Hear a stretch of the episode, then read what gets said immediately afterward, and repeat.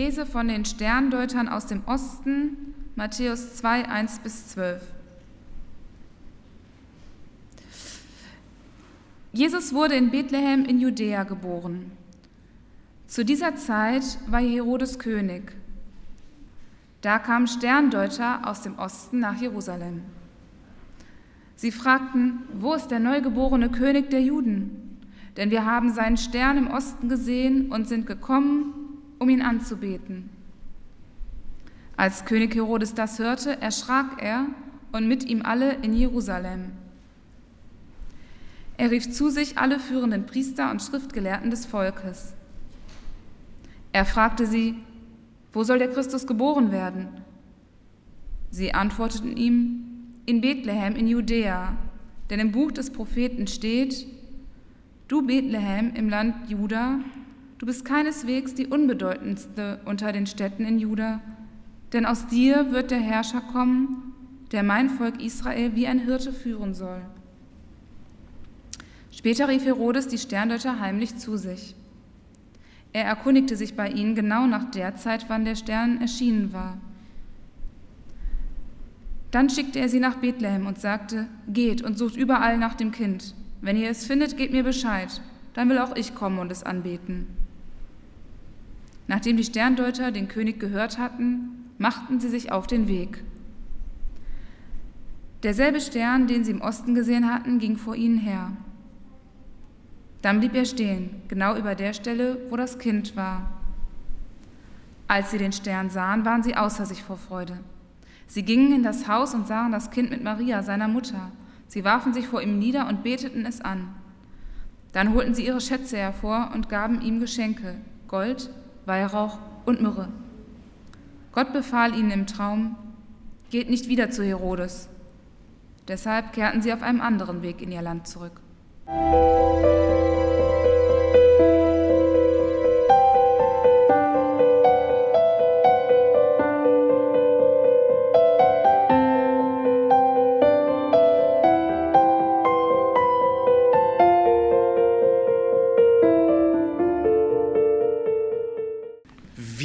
Erschrak Herodes. Ich dachte immer, Herodes erschreckt und ganz Jerusalem mit ihm. Ist ein bisschen albern. Wieso? Warum muss der erschrecken, weil ein Kind geboren wird? Das habe ich nie so wirklich verstanden. Und dann habe ich mal gedacht, da muss ich mal nachforschen. Und ich habe so einiges rausgefunden, das werde ich euch jetzt erzählen. Wir machen so eine kleine Geschichtsstunde heute. Und wir werden am Ende gemerkt haben, dass die Geburt Jesu etwas war, was nicht einfach im Verborgenen in Bethlehem passiert ist, sondern was äh, von weltpolitischem Rang war. Und zwar wussten das auch alle, dass das von weltpolitischem Rang war. Ihr werdet staunen, was ich so alles rausgefunden habe. Also die Geschichte beginnt damit, es geschah zur Zeit des König Herodes und wer damals den Namen Herodes hörte in Israel, dem ballten sich die Fäuste in der Tasche vor Wut und vor Zorn. Äh, Herodes war König der Juden. Er war aber gar kein Jude. Er war Idumäer.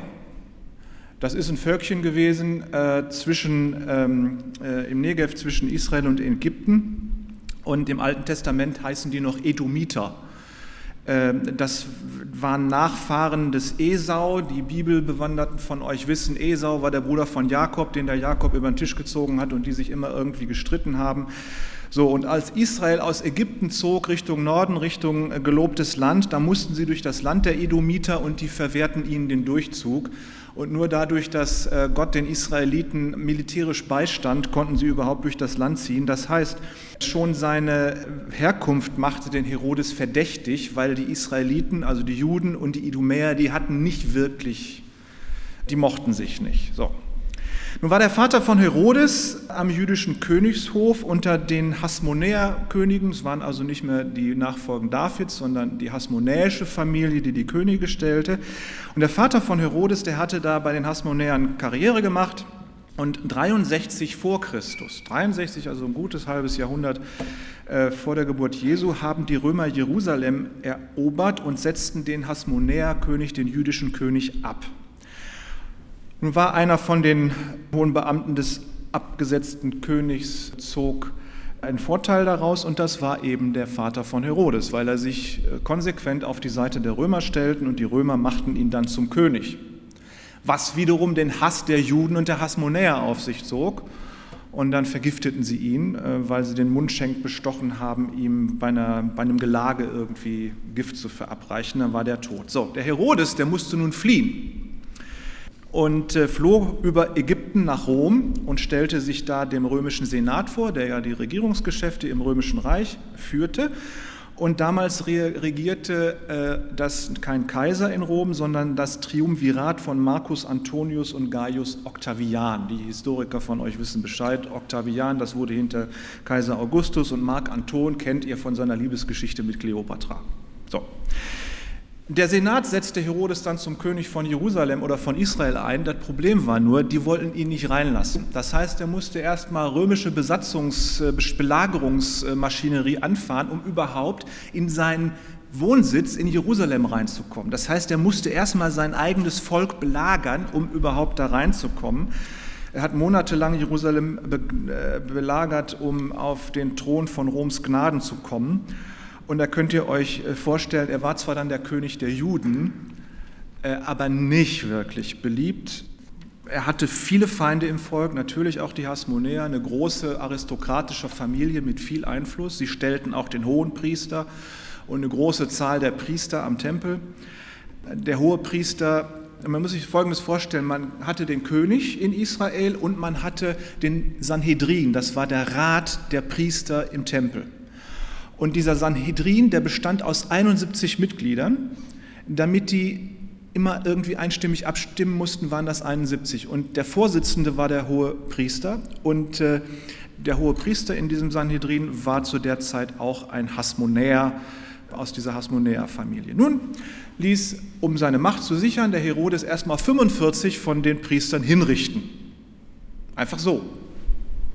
Was nicht nett ist, aber er tat das halt, um seine Macht zu sichern und setzte dann 45 äh, Leute ein, die ihm genehm waren. Und damit könnt ihr euch vorstellen, es war immer so, dass alle Entscheidungen zu seinen Gunsten ausfielen, so wie ihm das dann passte. Dann überzog er das Land mit einem Netz aus Festungen. Wenn man heute nach Israel geht und sich das Land da ansieht, dann ist vieles von dem, was man da an alten Steinen und Gebäuden und großen Anlagen sieht, auf seine Bautätigkeit zurückzuführen.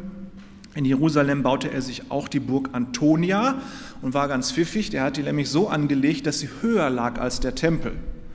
Und weil der Tempelvorplatz immer ein Platz von politischer Aktivität war, war das ganz pfiffig, weil er konnte von seiner Burg aus in den Tempelvorhof gucken und konnte genau sehen, was da gerade ablief. Das war ganz wichtig für ihn. Und er war, war ihm völlig klar, dass er nur von der Gunst der Römer überhaupt lebte und deswegen war ihm alles verhasst, was irgendwie antirömisch war. Nun gab es aber zu der Zeit einen sehr, sehr starken jüdischen Nationalismus und auch diese Messias-Erwartung, dass ein König, ein jüdischer König kommt, der die ganze Welt beherrschen wird und der alles zum Frieden führt. Und diese Messias-Hoffnung, die war gerade unter Herodes, wo es den Juden so richtig dreckig ging, sehr, sehr präsent. Und das war dem Herodes natürlich verhasst, weil er wollte König bleiben und es konnte ihm überhaupt nicht gefallen, dass ein von Gott gesandter König ihm den äh, Thron streitig machte und deswegen bekämpfte er alle römerfeindlichen Tendenzen und diese Messias-Geschichten. Ein besonderer Feind waren natürlich die Hasmonäer, das habe ich euch schon erzählt. Und der Hohepriester war eben auch ein Hasmonäer. Also er sah dann dazu, dass er diesen Hasmonäer Hohepriester auch äh, los wurde und setzte ihn einfach ab und setzte einfach einen komplett unbekannten Mann, der ihm aber hörig war, an die Stelle von dem Hasmonäer Hohepriester. Nun, jetzt werden wir wirklich weltpolitisch, weil es gab eine hasmonäische adlige Frau, die war eine gute Bekannte von Kleopatra von Ägypten. Und die äh, äh, klagte der Kleopatra ihr Leid, was der Herodes da in Israel alles anrichtete und äh, dass der da den Hasmonäer Hohepriester abgesetzt hätte und sagte, das muss doch eigentlich anders sein, eigentlich muss wieder ein Has Hasmonäer als Hohepriester eingesetzt werden. So. Und die Kleopatra steckte ja mit ihrem geliebten Marcus Antonius unter einer Decke. Und die sagte dem Marcus Antonius das. Und Marcus Antonius war seiner Kleopatra natürlich gerne zu irgendwelchen Diensten äh, bereit, nicht wahr? Und Marcus Antonius regierte über den Ostteil des Römischen Reiches. Das heißt, er war quasi der Chef von Herodes, Mark Anton. Und er befahl dem einfach, wieder ein Hasmonäer-Mann an die Spitze des Sanhedriums zu stellen. Das tat Herodes dann auch, weil er sich natürlich mit Rom nicht verscherzen wollte und nahm einen 16-jährigen jungen Hasmonäer und machte den zum Hohepriester. Kannte keiner den Mann, 16 Jahre, ist noch nicht so ganz fertig in seiner äh, Ausbildung, aber er machte ihn zum Hohenpriester. Und die Leute freuten sich, die Hasmonäer waren glücklich, die Juden waren glücklich, dass wieder ein Jude bei den äh, Hohepriestern dabei war. Und dann musste natürlich Herodes dann den auch gut feiern und lud ihn dann in seine Winterresidenz nach Jericho ein. So, damit er ihn da auch ordentlich würdigte. Es war schönes Wetter, man saß am Pool. Herodes hatte sich da so einen Swimmingpool einrichten lassen.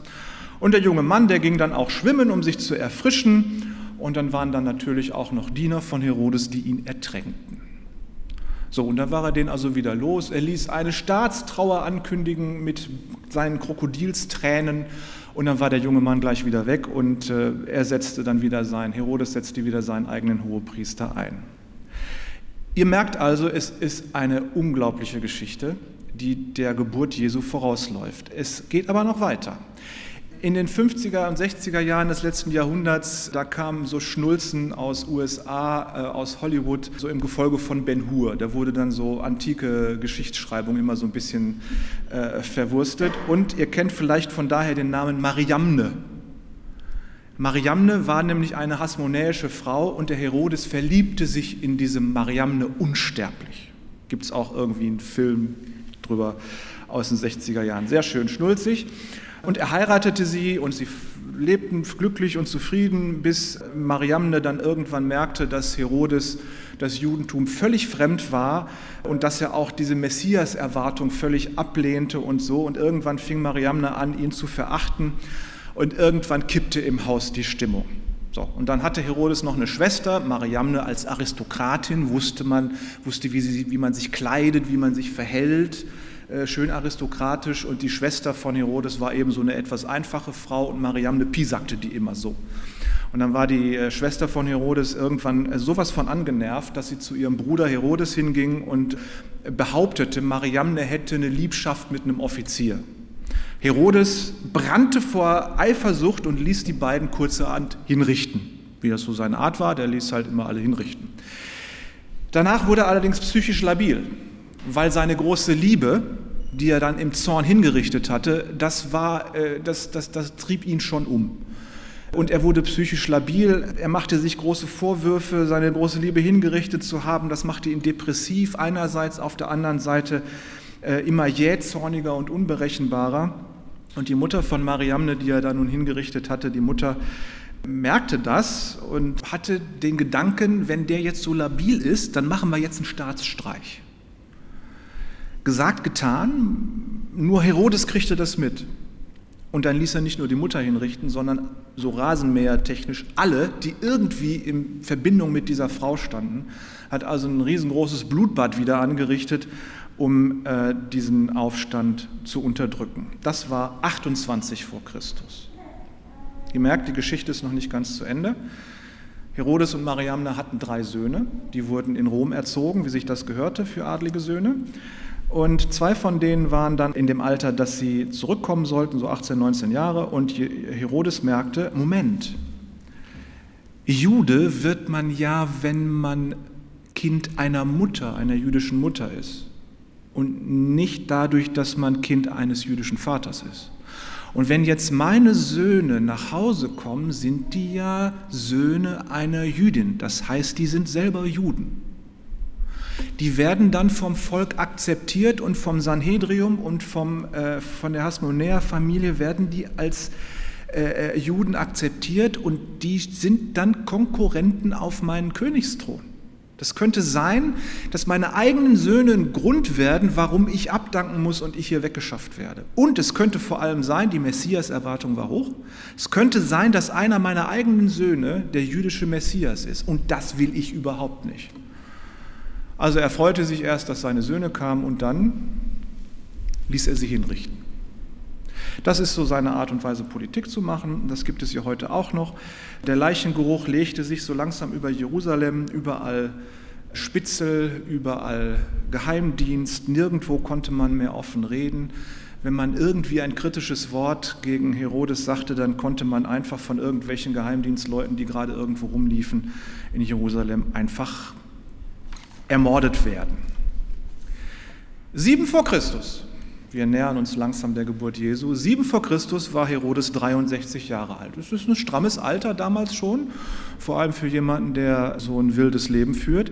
Aber da kam er auf die Idee, jeder Jude muss einen Treueeid auf Herodes leisten. Das lehnten die Pharisäer rundheraus ab. Die Pharisäer, die Gott gehorchten und nicht irgendeinen König, schon gar nicht einem nichtjüdischen König. Die Pharisäer lehnten das aufgrund ihres Glaubens an ihren Gott rundheraus ab. Was macht Herodes? Er lässt fünf bis sechstausend hinrichten, metzeln, totmetzeln. Manche von denen sind gekreuzigt worden, die meisten sind abgeschlachtet worden. Entschuldigt, dass ich das so breit erzähle, aber das ist genau die Situation nach diesem Gemetzel an den Pharisäern, und in dieser äh, geheimdienstlich aufgeladenen Situation. Es ist genau das, wo Fremde nach Jerusalem kommen.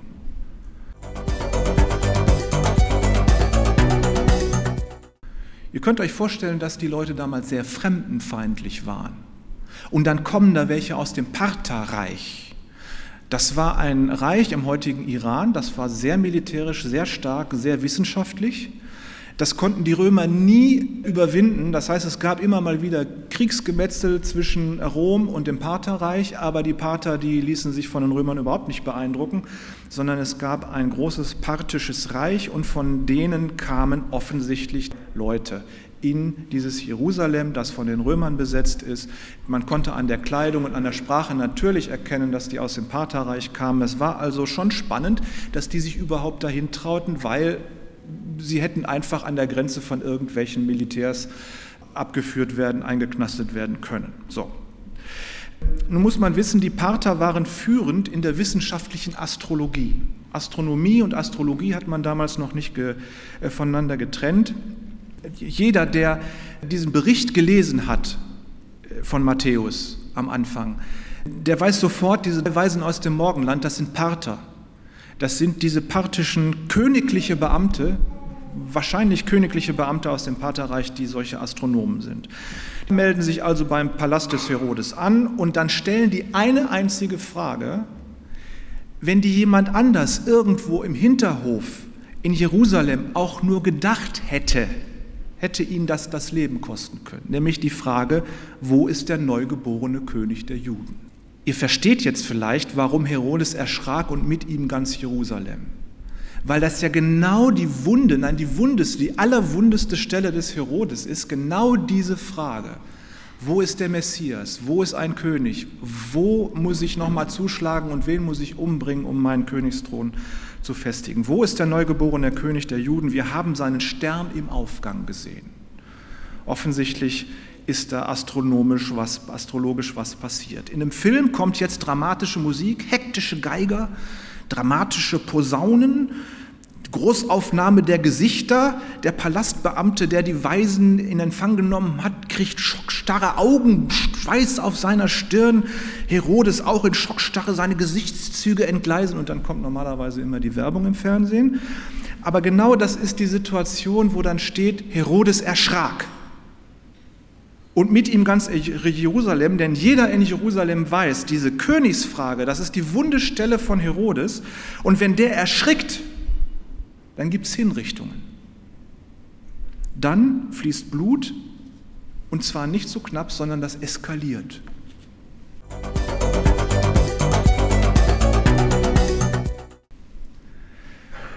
Was man wissen muss, alle Herrscher außerhalb des Judentums waren in der Antike sterngläubig. Die alten Religionen mit den Göttern, die gab es noch und so, aber die waren nicht mehr wirklich wichtig, sondern es gab so einen modernen Schicksalsglaube, der machte sich breit, der hatte Hochkonjunktur und das Schicksal steht in den Sternen geschrieben, meinte man.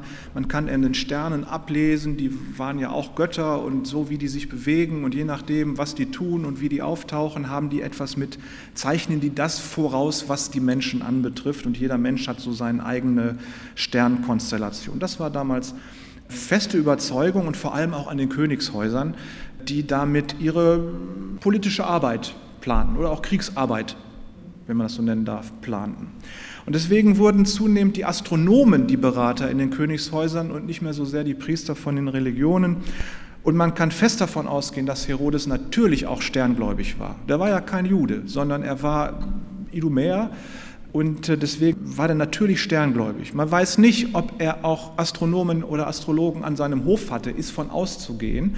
Aber zumindest wird er immer alles mitgekriegt haben, was in der Welt so äh, umging an astronomischen und astrologischen Informationen. Das wusste der mit hoher Wahrscheinlichkeit alles. Und deswegen besteht überhaupt kein Zweifel an dem, was diese Astronomen sagen. Das ist für ihn Fakt. Wenn die das sagen, dann ist das so. Das stimmt. Wenn es auch noch Parther sind, verbeamtete Parther, da kann man sich hundertprozentig darauf verlassen, das stimmt. Da ist der neue König der Juden geboren und er steht auf der Abschussliste. Man hätte mal sagen können, ja, lässt er die auch hinrichten. Aber das hätte dann einen Krieg mit den Pathern bedeutet und das konnte er sich als Romhöriger nicht leisten. Das heißt also, außerhalb des Gottesvolkes spielte der Sternglaube eine große Rolle. Astronomie, Astrologie waren nicht voneinander getrennt. Die, die da kommen, sind Wissenschaftler, die verwalten uraltes Wissen, alles, was so aufgezeichnet worden ist, schon seit den Babyloniern an Sternkarten und so, das verwalten die, die wissen ganz genau, welcher Stern wann wo steht, die können alles vorausberechnen mit ihren Sternkarten. Das war damals Grundüberzeugung, nur nicht im Judentum.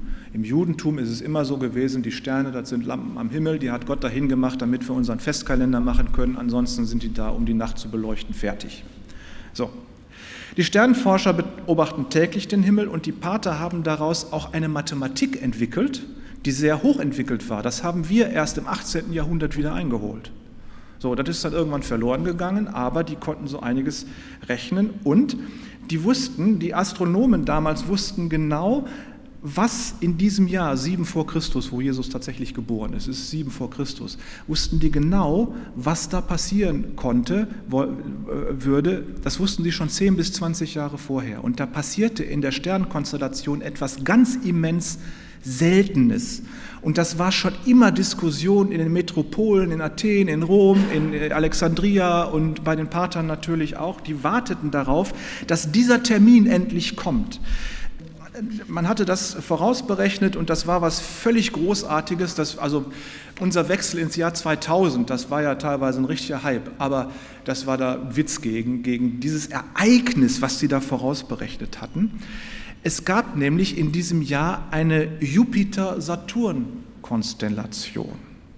Es sind ja zwei Planeten, die da auch durchs Sonnensystem sausen, sich um die äh, Sonne drehen und manchmal von der Erde aus gesehen kreuzen sich deren Bahnen. Und manchmal ist es so, dass die genau hintereinander stehen, sodass es von der Erde aus aussieht, als wenn es nur ein Planet, also ein Stern wäre. Das ist selten, dass das dann auch dreimal im Jahr passiert. Das ist so alle paar hundert Jahre passiert das auch dreimal im Jahr, dass diese äh, Konjunktion, nennt man das, dass die so hintereinander stehen. Das letzte Mal war es wohl 1940. Und damals im Jahr 7 nach Christus war es dreimal, im Januar, irgendwann im Frühsommer und im November ist es also dreimal passiert, das ist schon selten genug, aber jetzt kommt der absolute Knaller. Das ist das, worauf alle Leute warteten. Diese drei Konjunktionen ereigneten sich alle im Sternbild Fische. Habe ich jetzt nachgelesen. Ich weiß nicht wirklich, was das bedeutet. Ich kenne mich da oben nicht aus. Aber diese drei Konjunktionen ereigneten sich alle im Sternbild Fische. Und nach dem, was ich gelesen habe, passiert das nur alle paar tausend Jahre. So. Und das Sternbild der Fische galt damals als das letzte Sternbild. Das heißt, es war ein Zeichen der Endzeit. Ein Zeichen der Endzeit, weil diese dreifache Konjunktion jeweils im Sternbild der Fische erschien. So, jetzt muss man wissen, Jupiter ist in der Tradition der Königsstern. Egal welcher König, es ist der Königsstern. Und der Saturn, der war schon immer der Stern Israels, wird im Alten Testament auch erwähnt. Er wurde teilweise sogar im Tempel in Jerusalem verehrt. Es ist der Tag des Saturn. Im Englischen kommt noch der Samstag, der Saturday. Der Saturday, das kommt von Saturn. Das ist der Tag der Juden. Das ist das Symbol für den Sabbat. Das ist das Symbol für das jüdische Gesetz, der Saturn. Das heißt, wir haben den Königsstern, wir haben den Stern der Juden, nicht den Judenstern, sondern den Stern der Juden, den Saturn und das Ganze im Sternbild der Fische mit dieser Konjunktion. Das bedeutete damals, es wird ein endzeitlicher Weltherrscher im Judentum geboren. Das konnte man nicht anders deuten. Und jetzt müssen wir uns nicht wundern, warum die Weisen aus Parzien plötzlich in Jerusalem auftauchen. Die wollten nämlich wissen, wo dieser Weltenherrscher geboren worden ist. Nun sind sie natürlich, klar, der König, ne, wird im Palast geboren, ist kein, keine Frage. Und dann stehen sie da vor Herodes, haben schon vor lauter Glück so einen richtig hohen Puls und so und sagen, na, also ist er hier doch nicht? Ist ja komisch. Moment, sind wir denn hier an der richtigen Adresse? Burg Antonia, äh, Haus Nummer 1. Wir sind doch richtig hier im Königspalast. Ja, seid ihr. Äh, aber wo ist denn Messias? Der Messias. Das weiß der Herodes auch nicht. Und seine Leute wissen es auch nicht. Und dann müssen die sehr verzweifelt gewesen sein. Die sind 1300 Kilometer gereist da auf ihren äh, Kamelsätteln. Die waren ja normalerweise Schreibtischarbeiter. Die haben hinter richtig Schwielen am Hintern gehabt als die nach mehreren Wochen äh, endlich in Jerusalem angekommen sind. Aber dann kommen sie auf die Idee, dass sie sagen, wir fragen jetzt die jüdischen Weisen. Die haben zwar von den Sternen keine Ahnung, aber die wissen über den Messias Bescheid. Gesagt, getan, es kommt zu einem biblischen Gutachten.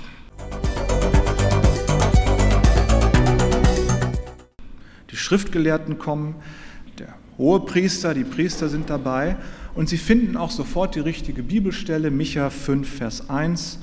Du Bethlehem bist zwar ein Dorf kaum der Rede wert, irgendwo man geht dran vorbei und merkt gar nicht. Wenn man nicht früh genug bremst, ist man durch und man hat es gar nicht mitgekriegt. Aber aus dir wird kommen, der mein Volk weiden wird.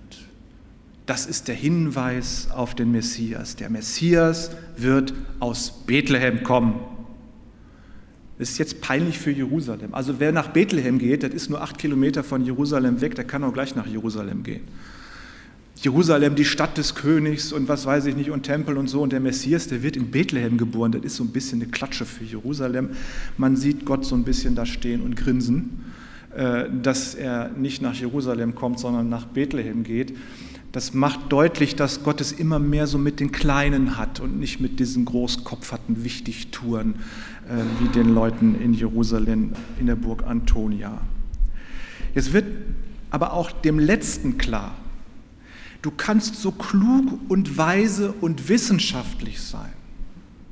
Du kannst so weltgewandt und weitgereist sein und Wissen angesammelt haben, wenn du mit diesem ganzen Wissen versuchst, Gott zu finden dann kommst du ihm ganz schön nah.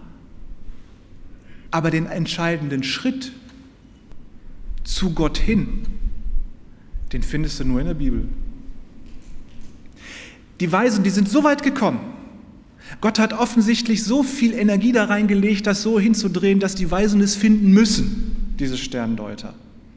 Es ist alles nicht schlecht, das sind alles Wissenschaftler. Wir müssen das nicht mit unserer Warte heute sehen, sondern damals waren das anerkannte Wissenschaftler. So, und die sind unheimlich weit gekommen. Die sind 1300 Kilometer gereist auf die schwierigste Art und Weise, weil sie unbedingt rausfinden wollten, wo ist der Messias, der Weltenherrscher, der, der alles wieder in Ordnung bringt.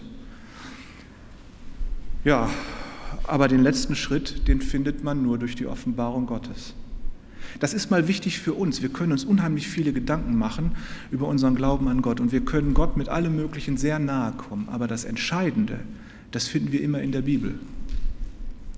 Wir haben in den letzten Wochen davon gehört, dass Gott Yahweh nicht als ein Vater im Alten Testament auftrat, sondern vielmehr als Befreier, als Emanzipator, als Revolutionär. Und es scheint, es scheint so zu sein, dass er das mit der Geburt Jesu gleich nochmal genauso weitermacht. Er kommt nicht nach Jerusalem, sondern er geht nach Bethlehem. Er wird ein Kritiker, er wird ein Konkurrent auf den Königsthron, sodass Herodes und ganz Jerusalem erschrickt. Das ist so eine richtig typische Art Gottes. Der ist wahrscheinlich genauso der, der Pharao in Ägypten erschrocken, als plötzlich Mose auftauchte und ihm gesagt hatte, ich nehme die jetzt mal mit, die Israeliten. Da hat der Pharao vielleicht auch gemacht, weil ihm das überhaupt nicht in den Kram passte. Ihr dürft gespannt sein, wie das Heiligabend weitergeht. Da werden wir dann genau hingucken, was passiert. Dem Herodes ist Gott ganz schön auf die Pelle gerückt. Was passiert aber, wenn Gott dir auf die Pelle rückt? Da ist der Herodes, da sind die Schriftgelehrten und äh, Priester und da sind die Sterndeuter. Und all denen rückt Gott auf die Pelle und die reagieren auf eine bestimmte Art und Weise darauf. Und wir gucken am Heiligabend mal, wie wir denn darauf reagieren, wenn Gott uns nahe kommt und uns so auf die Pelle rückt. Amen.